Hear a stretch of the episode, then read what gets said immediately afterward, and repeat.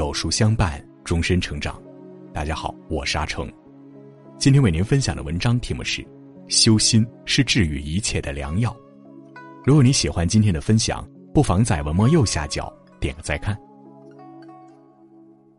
人最难控制的是什么呢？多年前，一位智者为世人解惑，言道：人最难控制的是自己的心。诚然，万法唯心造。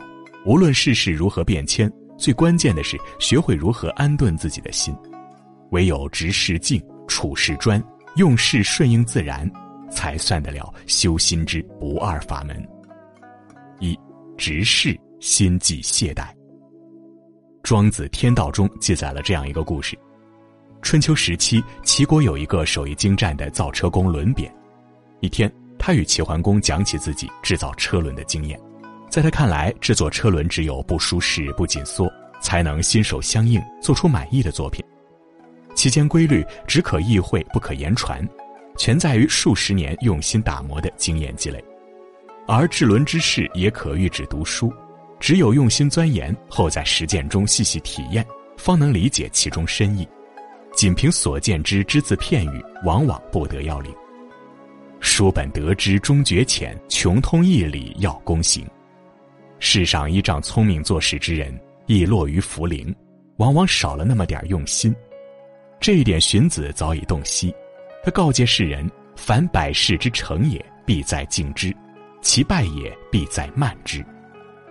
谁也不能一开始就做出惊天伟地的大事，但却可以用伟大的方式去做渺小的事情。肯下数十年苦功，用心做小事之人，往往能够成就一番事业。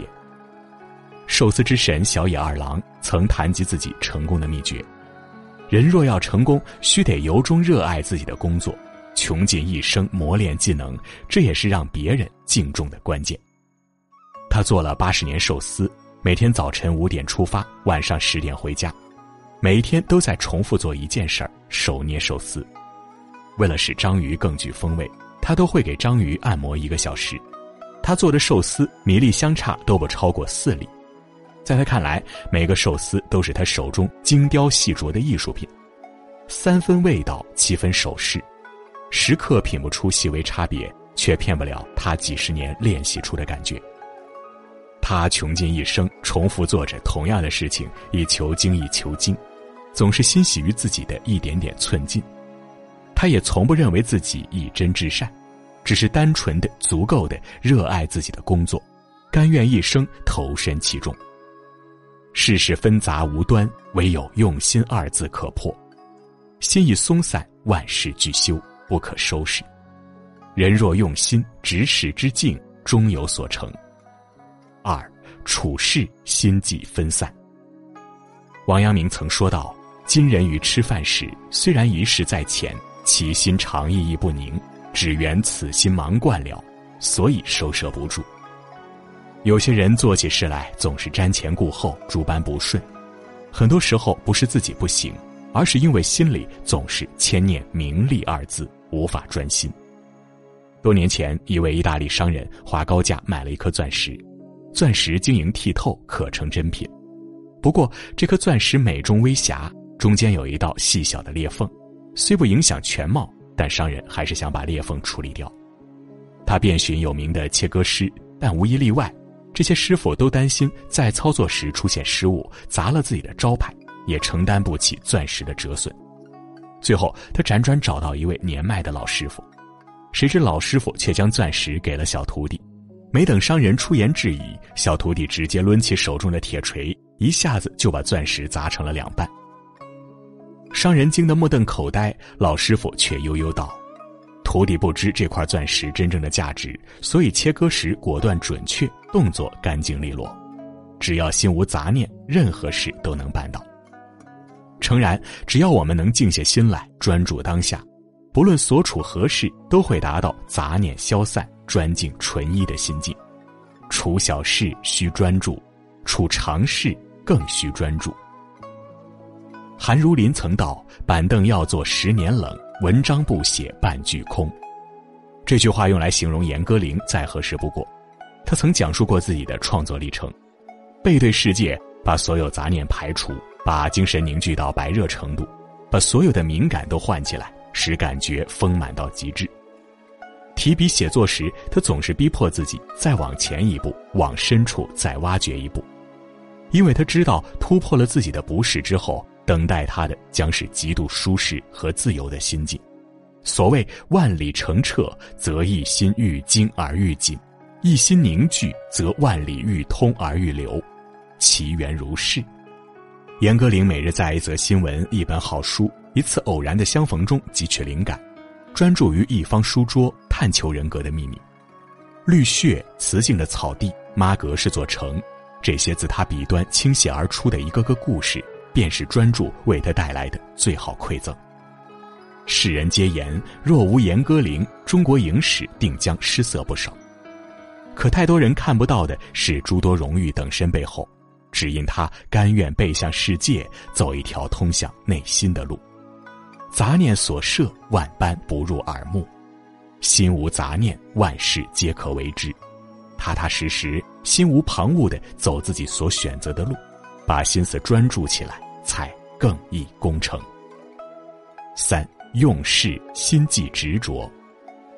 奇遇人生节目中，窦骁与阿雅的登山计划因连天大雨不得不取消。阿雅对这件事儿期待已久，等待的过程令她十分焦虑。但在场人员中，只有窦骁不以为意。